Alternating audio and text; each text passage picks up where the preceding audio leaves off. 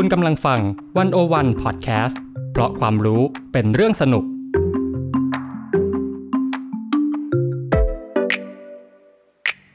One O One In focus เจาะไฮไลท์เด่น เศรษฐกิจสังคมการเมืองทั้งไทยและเทศ โดยกองบรรณาธิการ The One O One dot World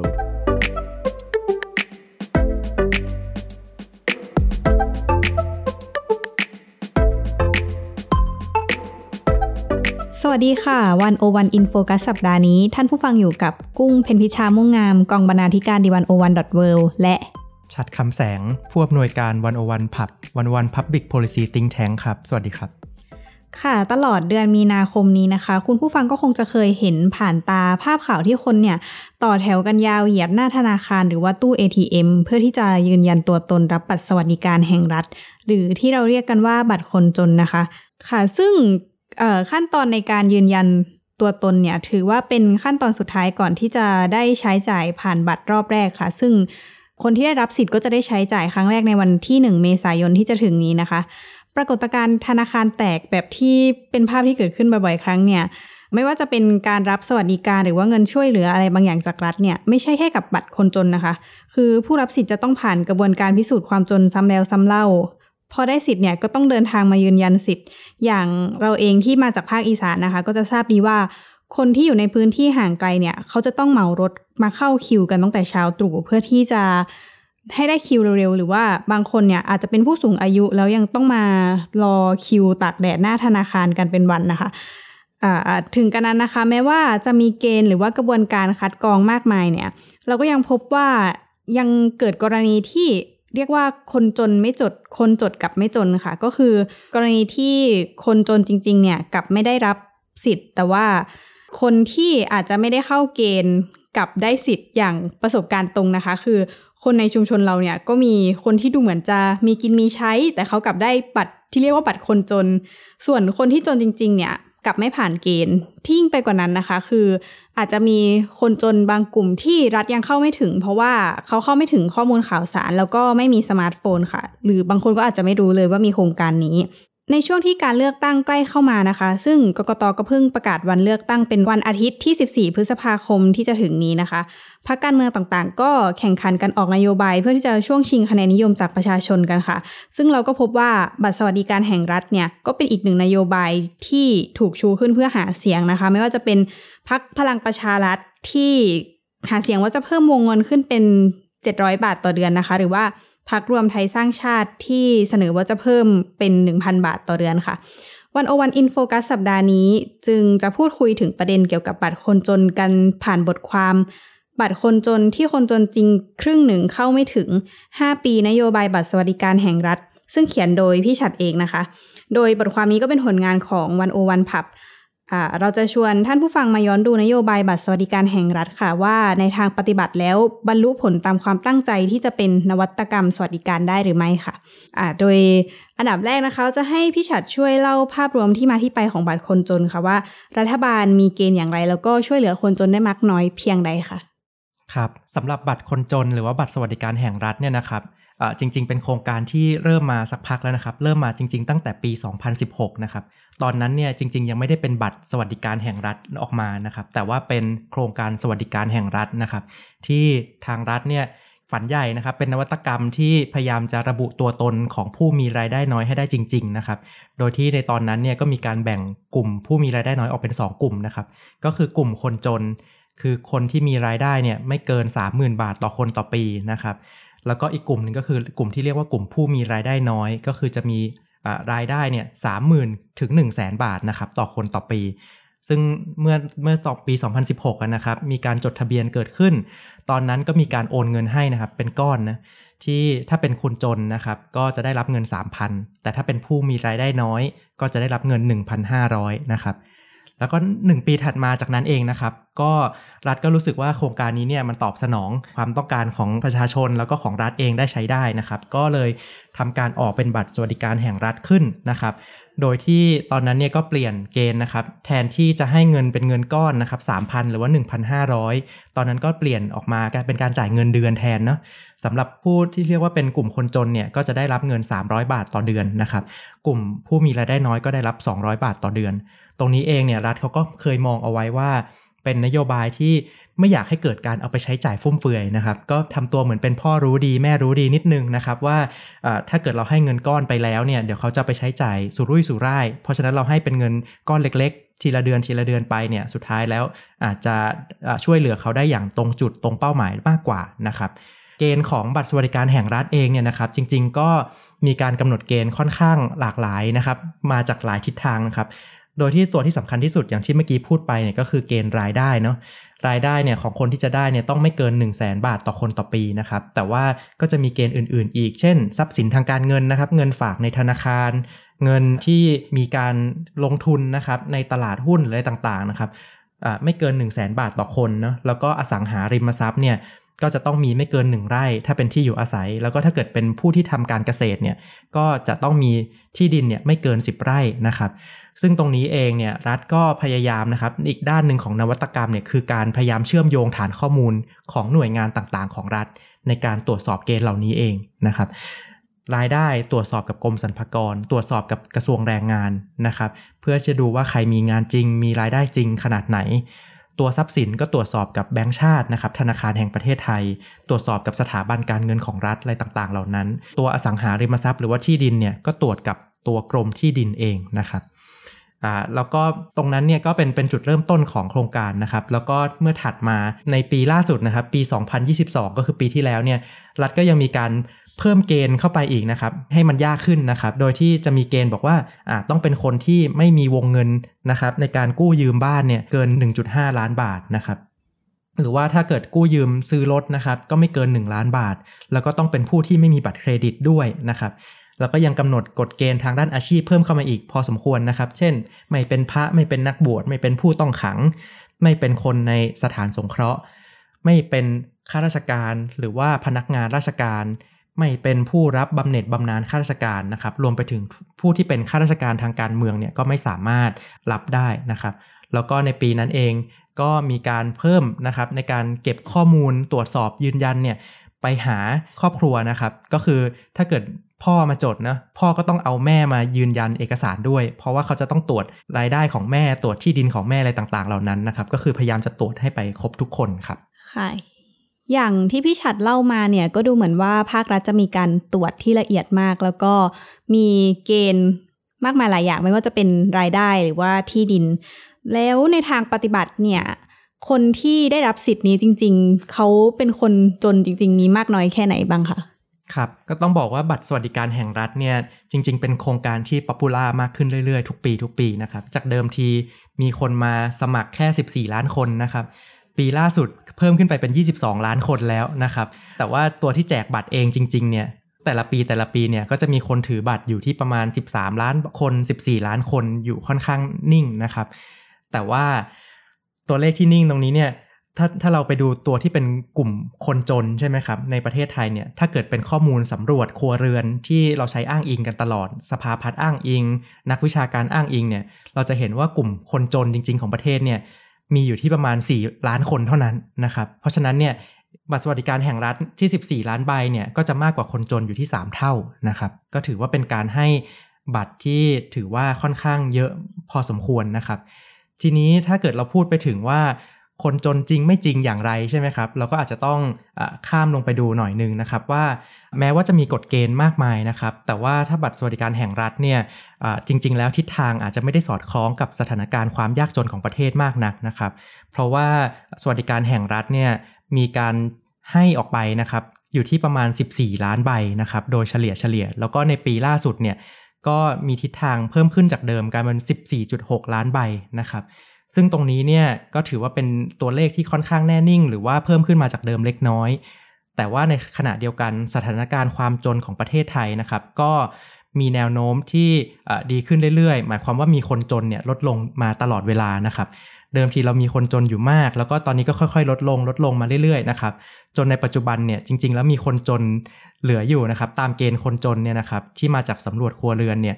4.4 ล้านคนทั่วประเทศเท่านั้นนะครับซึ่งตรงนี้เนี่ยแปลว่าอะไรนะครับแปลว่าบัตรสวัสดิการแห่งรัฐเนี่ยมีจำนวนมากกว่าคนจนเนี่ยสเท่าด้วยกันนะครับ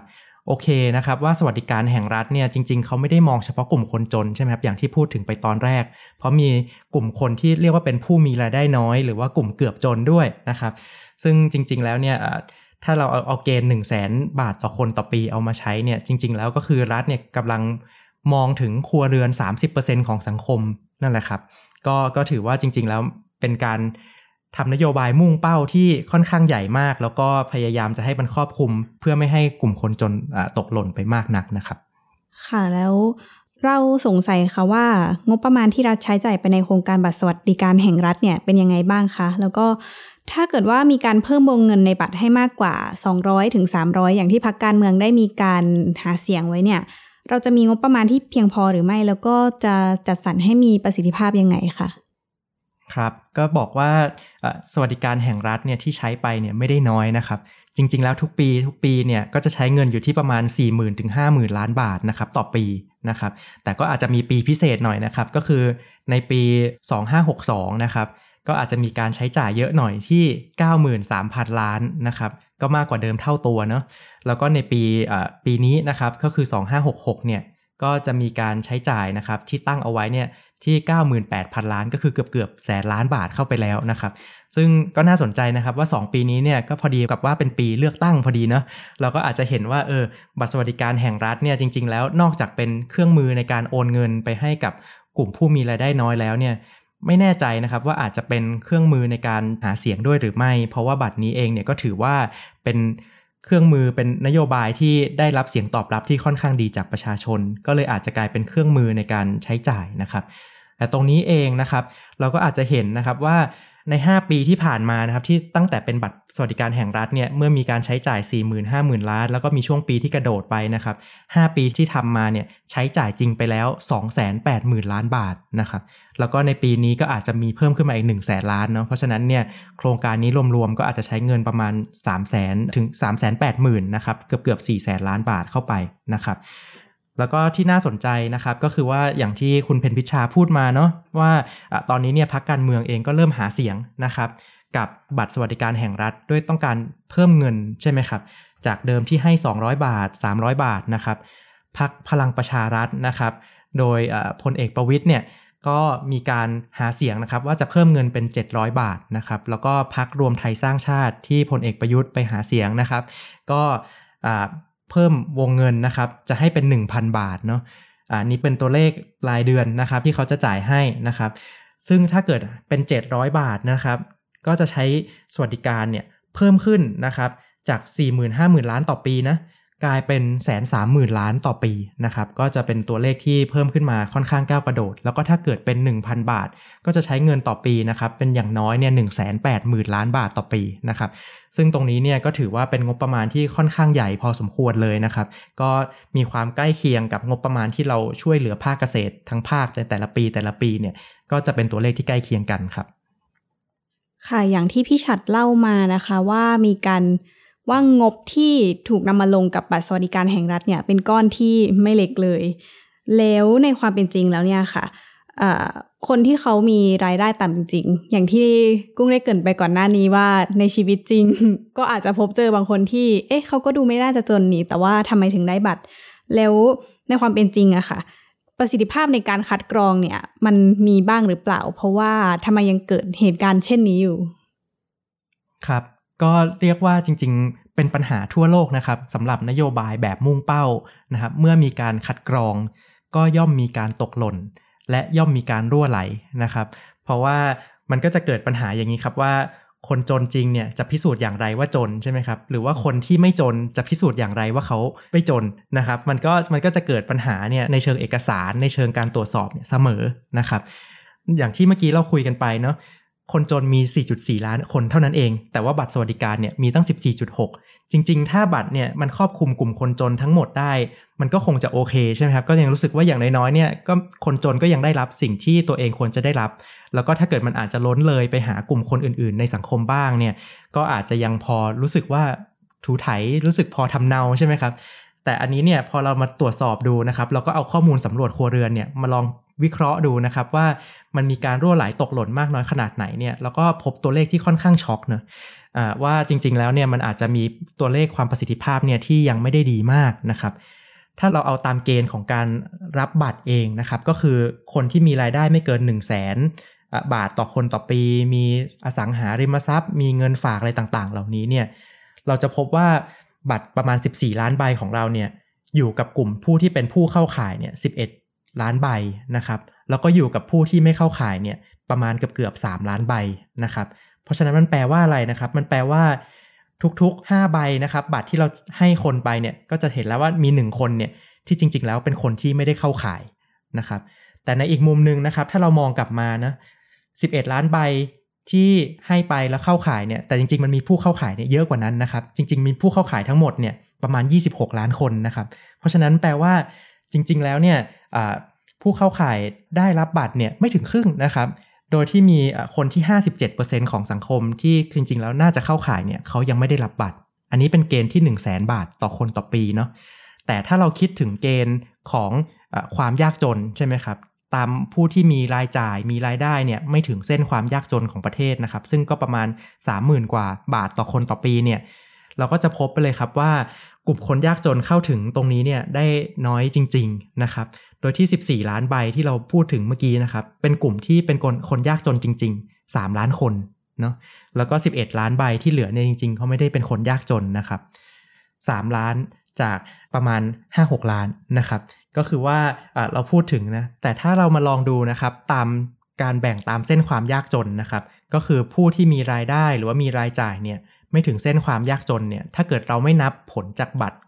สวัสดิการแห่งรัฐเนี่ยนะครับเราก็จะพบว่าไอ้บัตร 14 ล้านใบที่เราให้ไปเนี่ยจริง ๆ แล้วเนี่ยไปถึงกลุ่มที่เป็นคนยากคนจนจริง ๆ ประมาณ 3 ล้านคนเท่านั้นเองนะครับในขณะที่ยังมีคนยากคนจนนะครับอีกประมาณ 2.7 ล้านคนนะครับที่ยังไม่ได้รับบัตร นั่นหมายความว่าอะไรนะครับ หมายความว่า 78%นะครับของผู้ได้รับบัตรเนี่ยจริง ๆ แล้วไม่ได้เป็นผู้ยากจนนะครับ แล้วก็อีก 46%นะครับของผู้ยากจนเนี่ยเขายังไม่ได้รับบัตรนะครับ ก็แปลว่าแม้ว่าเราจะให้ออกไปตั้ง 14 ล้านใบนะกลุ่มคนยากจนเนี่ยยังได้รับไม่ครบนะครับ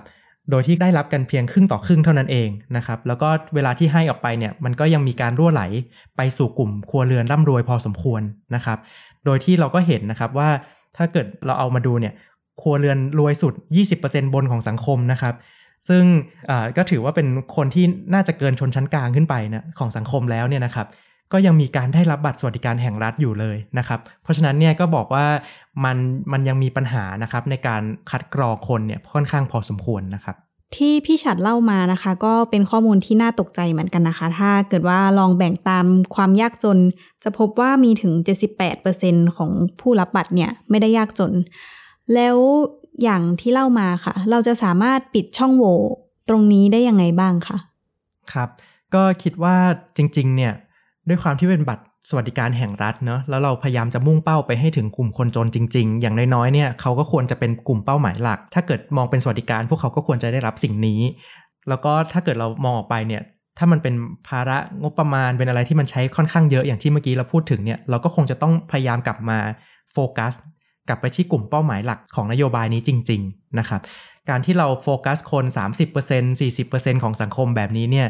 มันถือว่าเป็นโฟกัสที่อาจจะใหญ่เกินไปนะครับทางวันโอวันผับเนี่ยก็เสนอนะครับว่าเราน่าจะต้องลดตัวเพดานนะครับรายได้ของผู้มีสิทธิ์รับบัตรลงนะจากเดิมที่เราพูดถึง 1 0 0 0 0แบาทนะครับว่าเป็นกลุ่มเกือบจนเนี่ย แต่ว่ามันก็ถือว่าเป็น 3 เท่านะครับสำหรับตัวเส้นความยากจน ถ้าเกิดเราลดลงมานะครับจาก 1 0 0 0 0แสนเราก็คิดว่าอาจจะอยู่ที่ประมาณ 50,000 บาทต่อคนต่อปีเนี่ยได้นะครับทำให้เงินส่วนใหญ่ที่ในบัตรสวัสดิการแห่งรัฐเนี่ยไปถึงผู้ที่เรียกว่าเป็นผู้ยากจนจริง ๆนะครับ แล้วก็ทำให้การช่วยเหลือเนี่ยมันจะได้น้ำได้เนื้อนะครับ หมายความว่าอะไร หมายความว่าถ้าเกิดเราจะช่วยเหลือกลุ่มคนที่เดือดร้อนจริง ๆ เนี่ย เราก็สามารถลดงบประมาณลงได้เนะถ้าเกิดเราจะให้เงินเขาเท่าเดิมนะครับ งบประมาณเราก็สามารถลดลงได้ เอางบประมาณตรงนี้ไปทำสิ่งอื่น ๆ ให้มันเกิดบริการสาธารณะ ให้มันเกิดอะไรต่างๆ ให้สภาพแวดล้อมเนี่ยมันเอื้อต่อการใช้ชีวิตของคนมากขึ้นนะครับ หรือถ้าคิดว่าตัวสวัสดิการแห่งรัฐตรงนี้มันเวิร์กนะครับ เราก็สามารถเพิ่มวงเงินให้กับพวกเขาได้ โดยที่ถ้าเกิดเราลดคนลงมาเนี่ยแล้วเราสามารถเพิ่มเงินได้เนี่ยเราก็อาจจะเพิ่มเงินได้เป็นเท่าตัวนะครับจากตัวเลขเดิม โดยที่เราไม่ต้องเพิ่มงบประมาณภาครัฐเลยใช่ไหมครับ ตรงนี้ก็จะทำให้เม็ดเงินเนี่ยที่พวกเขาได้เนี่ยมันเต็มเม็ดเต็มหน่วยมากยิ่งขึ้นนะครับแต่ในอีกมุมหนึงเนี่ยภาครัฐก็จะต้องไปเพิ่มประสิทธิภาพในการค้นหากลุ่มเป้าหมายด้วยเช่นกันนะครับเพื่อลดจำนวนคนจนตกหล่นที่ผ่านมามีปัญหาเยอะมากใช่ไหมครับ ที่เราจะได้ยินเสมอนะครับ ก็คือว่ากลุ่มคนจนเนี่ย อาจจะเป็นกลุ่มที่มีความเปราะบางซ้ำซ้อนใช่ไหมครับ เมื่อเป็นคนจนอาจจะไม่มีเครื่องมือสื่อสาร อาจจะไม่มีเทคโนโลยี อาจจะเข้าไม่ถึงข้อมูลของภาครัฐนะครับ สิ่งเหล่านี้เราจะต้องทำงานเชิงรุกมากขึ้น เข้าถึงตัวของคนมากขึ้นนะครับ รวมไปถึงการใช้ตัวฐานข้อมูลของภาครัฐที่มีอยู่จำนวนมากนะครับ ในหน่วยงานต่างๆเนี่ยที่อยู่กระจัดกระจายเนี่ยเอามาร่วมกันนะครับ ใช้ในการคัดกรองให้มีประสิทธิภาพมากยิ่งขึ้นเนาะ อย่างเช่นนะข้อมูลของผู้ติดบ้านติดเตียงนะครับ แน่นอนนะกลุ่มนี้เนี่ยก็น่าจะเป็นผู้ยากจนใช่ไหมครับ แล้วก็เขาไม่สามารถเดินทางมาลงทะเบียนได้เนี่ยเราจะสามารถทำอย่างไร ให้เอาการลงทะเบียนเนี่ยไปถึงเขาให้ได้มากขึ้นใช่ไหมครับ ผู้พิการเงินอุดหนุนเด็กเล็ก นะครับ ตรงนี้ก็จะเป็นกลุ่มคนที่มีความยากลำบากอยู่พอสมควรอยู่แล้ว แล้วก็มีฐานข้อมูลที่ค่อนข้างชัดเจนใช้ในในงานอื่น และมีประสิทธิภาพในการค้นหาที่ดีกว่าบัตรสวัสดิการแห่งรัฐเนี่ยก็น่าจะสามารถนำมาใช้ได้ รวมไปถึงครัวเรือนนักเรียนยากจนนะครับ ก็เป็นฐานข้อมูลอีกตัวหนึ่งของกองทุนเพื่อความเสมอภาคทางการศึกษาเนี่ยเราก็สามารถเอามาใช้ในการค้นหากลุ่มคนเหล่านี้ได้นะครับ โดยที่เวลาเราทำงานเนี่ยเราก็จะต้อง นึกไปถึงนะครับว่าหน้างานจริง ๆ มันจะเป็นใครที่จะเข้าไปถึงตัวคนเหล่านี้ใช่ไหมครับ ก็คิดว่าก็คงจะต้องใช้กลไกชุมชนให้ได้มากขึ้น รวมไปถึงกลไกของภาคประชาสังคมนะประเทศไทยมีภาคประชาสังคมจำนวนมาก อยู่ในหลายพื้นที่ทำงานกับคนหลายกลุ่มนะครับ คนเหล่านี้เนี่ยสามารถเป็นกระบอกเสียง เป็นกระดาษเป็นปากกาให้กับรัฐได้นะที่สามารถเดินเข้าไปแล้วก็ไปช่วยไปจดชื่อ ไปช่วยเขาลงทะเบียนไปอำนวยความสะดวก ให้กับผู้ที่เขาสมควรได้รับจริงๆเนี่ยนะครับก็กลุ่มคนเหล่านี้เนี่ยสามารถช่วยในการสกรีนในพื้นที่เนี่ยมากยิ่งขึ้นนะครับแล้วก็สุดท้ายเนี่ยนะครับการทำงานเนี่ยทั้งหมดของรัฐนะครับ ก็คงจะต้องกลับมาคิดถึงปัญหาภาพใหญ่นี่แหละว่าเราจะเอาบัตรสวัสดิการแห่งรัฐเนี่ยไปทางไหน จะยังมีอยู่ไหมจะทำให้มันชัดเจนมากขึ้น หรือจะปล่อยให้มันเป็น เครื่องมือหาเสียงที่ใช้นโยบายจำนวนมาก แล้วก็ไปเบียดบังเรื่องอื่นๆ ซึ่งประเทศไทยมีเรื่องที่จะต้องทำเยอะแยะนะครับ หรือว่าสุดท้ายแล้วเนี่ยเราคิดว่ากลไกสวัสดิการของรัฐเนี่ยมันมีอยู่หลายกลไกอยู่แล้ว เราจะยกเลิกบัตรสวัสดิการแห่งรัฐ อันนี้ก็เป็นโจทย์ในอนาคตที่จะต้องคิดกันต่อไปครับ ท้ายที่สุดนะคะเราก็อยากเสนอว่าการจะออกแบบสวัสดิการก็ควรจะคำนึงถึงผลลัพธ์ในระยะยาวค่ะว่ามันได้ประสิทธิภาพหรือเปล่า อย่างเช่นการให้เงินผ่านบัตรสวัสดิการแห่งรัฐนะคะควรจะควบคู่ไปกับการสร้างงานสร้างอาชีพ หรือว่าฝึกทักษะด้วยหรือเปล่า ซึ่งน่าจะเป็นวิธีที่ยั่งยืนมากกว่าในการที่จะขจัดปัญหาความยากจนค่ะ แล้วก็ในประเด็นที่ พักการเมืองได้หยิบยกเอานโยบายบัตรสวัสดิการมาใช้ ดังที่เราได้พูดคุยกันถึงปัญหาไปนะคะ หากว่าไม่มีการถอดบทเรียนตลอด 5 ปีที่ผ่านมา เราคิดว่ารัฐบาลชุดใหม่ก็ไม่ควรที่จะดันทุรังไปต่อ โดยที่ยังไม่ขจัดปัญหาเดิมๆ อย่างเช่น การที่คนจนจริง ๆ เข้าไม่ถึง แต่ว่าคนที่เข้าถึงกับเป็นคนที่มีรายได้ค่อนข้างมากอยู่แล้วค่ะ สัปดาห์นี้ก็ต้องขอบคุณพี่ชัดนะคะ ที่มาร่วมพูดคุยในรายการ One-O-One In Focus คุณผู้ฟังสามารถอ่านผลงานที่เกี่ยวข้องได้ที่เว็บไซต์ d 1 0 1 w o r l d และสามารถติดตาม One-O-One In Focus ได้ทุกสัปดาห์ทาง d 1 0 1 w o r l d วันนี้พวกเราขอลาไปก่อน สวัสดีค่ะ สวัสดีครับ